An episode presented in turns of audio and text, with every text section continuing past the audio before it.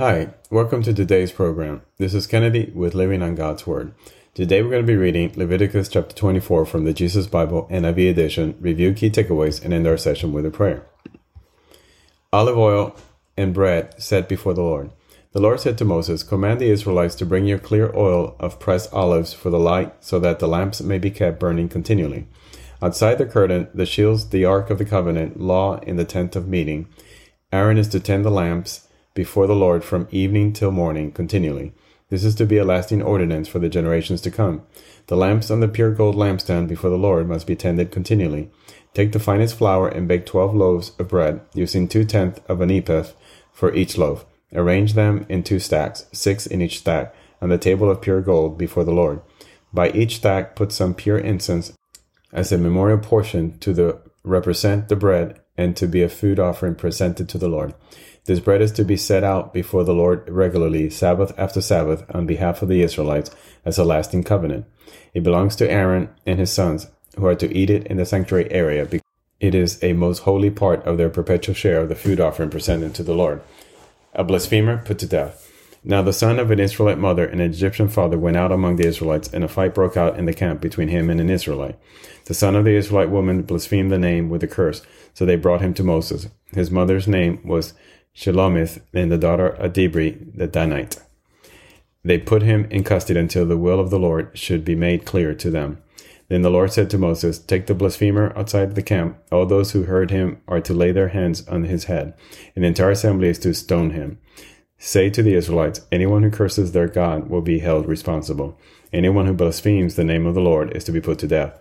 The entire assembly must stone them. Whether foreigner or native born, when they blaspheme the name, they are to be put to death. Anyone who takes the life of a human being is to be put to death. Anyone who takes the life of someone's animal must make restitution, life for life. Anyone who injures their neighbor is to be injured in the same manner, fracture for fracture, eye for eye, tooth for tooth. The one who has inflicted the injury must suffer the same injury. Whoever kills an animal must make restitution, but whoever kills a human being is to be put to death. You are to have the same law for the foreigner and the native born. I am the Lord your God. Then Moses spoke to the Israelites, and they took the blasphemer outside the camp and stoned him. The Israelites did as the Lord commanded Moses. This is the end of Leviticus chapter 24. So we see here God's law to us and rule in terms of um, how we are to set the olive oil and the bread before the Lord, uh, in terms of worshiping Him, and also it talks about putting blasphemer to death. And and back in those days anyone who uh, blasphemed the name of the lord uh, was sentenced to be stoned. And anyone who killed another man was also sentenced to death. And anyone who took somebody else's property uh, had to replace it with another with another life um, another animal life and anyone who may harm their neighbor, they were to pay restitution, an eye for an eye, and tooth for a tooth. So let us pray. Father God, thank you so much for your words of wisdom. Thank you for showing us how to connect with you, how to live amongst each other, how to live together in worship and in holy communion. And Father, a lot of these old covenant rules don't apply to us, but under the new covenant, spiritually, you still want us to connect with one another. You still want us to remain holy, not to blaspheme your name, not to kill other people, not to take other people's property. So a lot of these uh, spiritual laws we must carry on uh, to, uh, until today.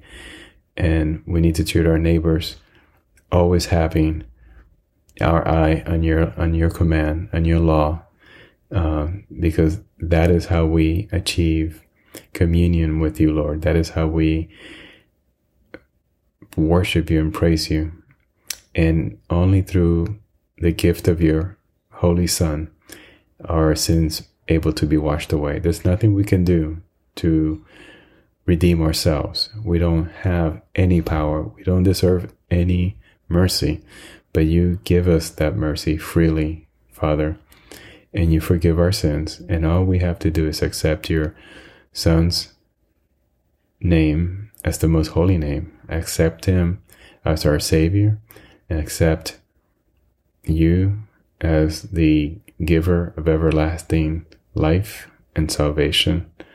And Lord, we, we acknowledge this. We acknowledge you, Jesus, as our Redeemer. We walk away from our sins and we put our trust in Jesus because we want to be in your service. We want to be your servants, Father God. In Jesus' name, amen. This concludes today's reading and interpretation of Leviticus chapter 24. We hope that you will join us again tomorrow. God bless you. This is Kennedy, your brother in Christ, always.